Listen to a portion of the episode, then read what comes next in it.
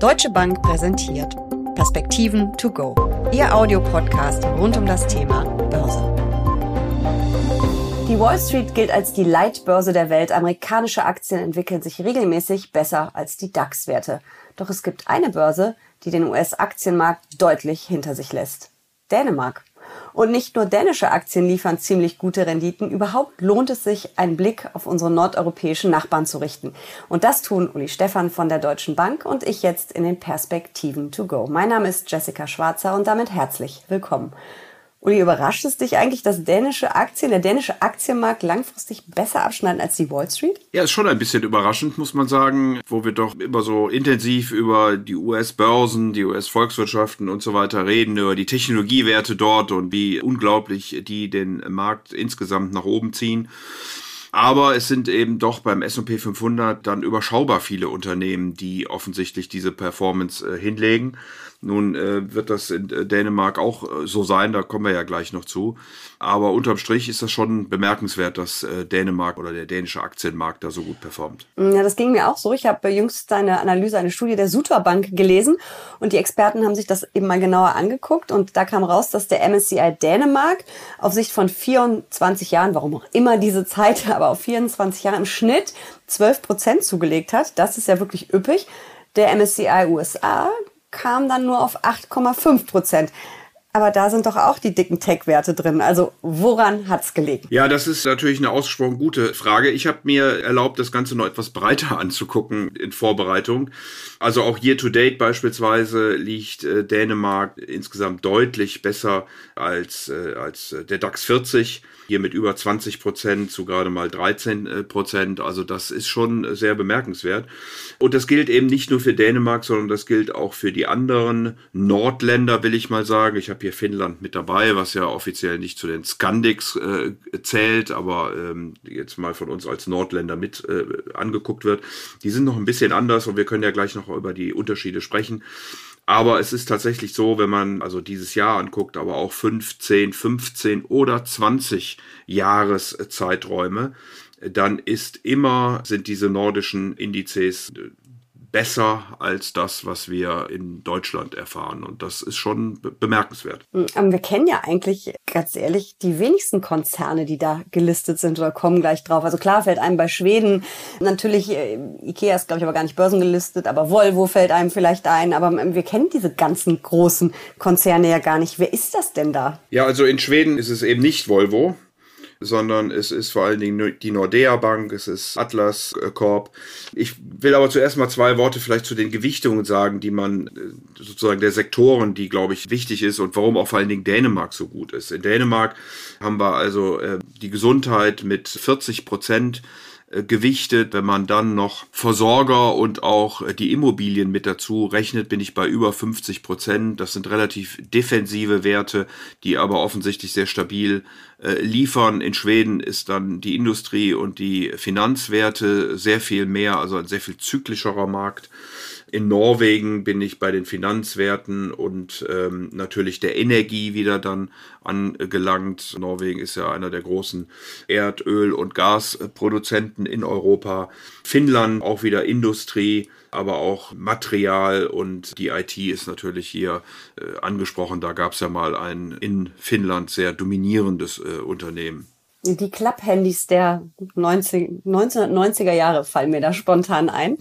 Ja, und wenn man sich das dann eben auch anguckt, welche Unternehmen haben da wie performt und welchen Beitrag äh, geleistet, dann sieht man also die überragende Stellung eben von Gesundheit in Dänemark, die hier ganz maßgeblich den Index äh, treibt. In ähm, Norwegen sind es dann eher die äh, Finanzwerte und die Energie, äh, wie wir das ja gerade schon besprochen haben. In Schweden sind es die Industriewerte. Also es kommt dann eben auch aus den Werten, die hier Schwergewicht sind. Und wo wir gerade bei den Schwergewichten sind, kann man natürlich auch sagen, dass die Marktkapitalisierung nicht so riesig ist in diesen Ländern. Also die Märkte sind alle relativ eng. Es gibt nicht so viele Unternehmen wie beispielsweise natürlich im S&P 500.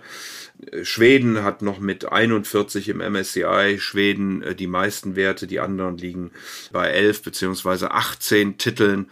Und wenn man dann eben solche Schwergewichte drin hat, wie Nor Novo Nordisk, wie Equinor oder eben wie Nokia, dann nehmen die doch einen ganz äh, großen Anteil dieses Indexgewichts dann ein. Damit sprichst du ja im Grunde auch schon die äh, Risikostreuung, Börsendeutsch Diversifikation an. Das heißt, wenn ich jetzt sage, wow, die Performance überzeugt mich, ich glaube, das geht auch weiter so, ist ein ETF vielleicht gar nicht immer auf ein einzelnes Land so eine gute Idee, weil ich im Zweifel nur auf elf Werte setze. Heißt eher ein Skandinavien-Fonds als auf einzelne Länder zu setzen, weil die Märkte so klein sind? Ja, das hat natürlich immer mit dem Risikoprofil zu tun. Ich meine, hatte ja vorhin schon gesagt, ich habe hier Zeiträume angeguckt bis zu 20 Jahren zurück. Und wenn ich dann in Dänemark einen äh, jährlichen Return habe von 12,5 Prozent versus dem DAX äh, von 6,3, dann spricht natürlich schon äh, einiges auch für eine Wahrscheinlichkeit, dass Dänemark möglicherweise auch in Zukunft gar nicht so schlecht performen wird. Aber wie gesagt, das ist immer Wahrscheinlichkeit und Möglichkeit und da muss dann jeder das unter dem Risikogedanken selber äh, subsumieren.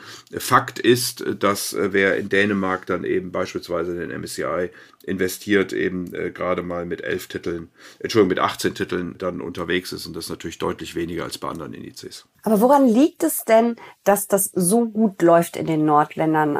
Machen die wirtschaftlich irgendwas anders? Sind die vielleicht politisch stabiler? Es muss ja irgendeinen Grund geben, warum die Wirtschaft, vor allem die Börse, die börsennotierten Unternehmen, da relativ gut unterwegs sind und relativ besser als andere. Ja, ich glaube, dass die Unternehmen, die dann dort sind, eben sehr spezialisiert sind, sehr gut aufgestellt. Wir haben, wie gesagt, sehr unterschiedliche Sektoren in den einzelnen Ländern, aber vielen Sektoren dann eben wieder Marktführer äh, in ihren Bereichen. Und das scheint dann dazu zu führen, äh, dass eben diese Länder auch entsprechend gut performen. Es ist ja typischerweise so, wenn man engere Märkte hat, dann sind oft auch die Performance-Zahlen etwas besser, natürlich auch das Risiko besser. Man müsste jetzt mal daneben legen, eigentlich die Volatilitäten dieser dieser Märkte möglicherweise sind die auch etwas höher und dann wäre das natürlich unter Pharma French auch eine gewisse Erklärung warum dann die, die Länder besser äh, performen. Das würde ich wahrscheinlich bei so engeren Märkten auch erwarten. Mhm. Ähm, wie sieht's denn in den Ländern insgesamt mit der Aktienkultur aus? Ich denke da ja auch immer sofort an die großen Staatsfonds, die es da gibt. Ist vielleicht auch Börse da ein ganz anders behaftetes Thema als vielleicht in Deutschland, wo wir ja auch immer bemängeln, dass äh, die deutschen Konzerne eigentlich in internationaler Hand sind und nicht in deutscher Hand? Ja, wir sprechen ja gerade über einen möglichen Umbau unserer Rentensysteme bei den jetzt nicht mehr Sondierungs-, sondern Koalitionsverhandlungen.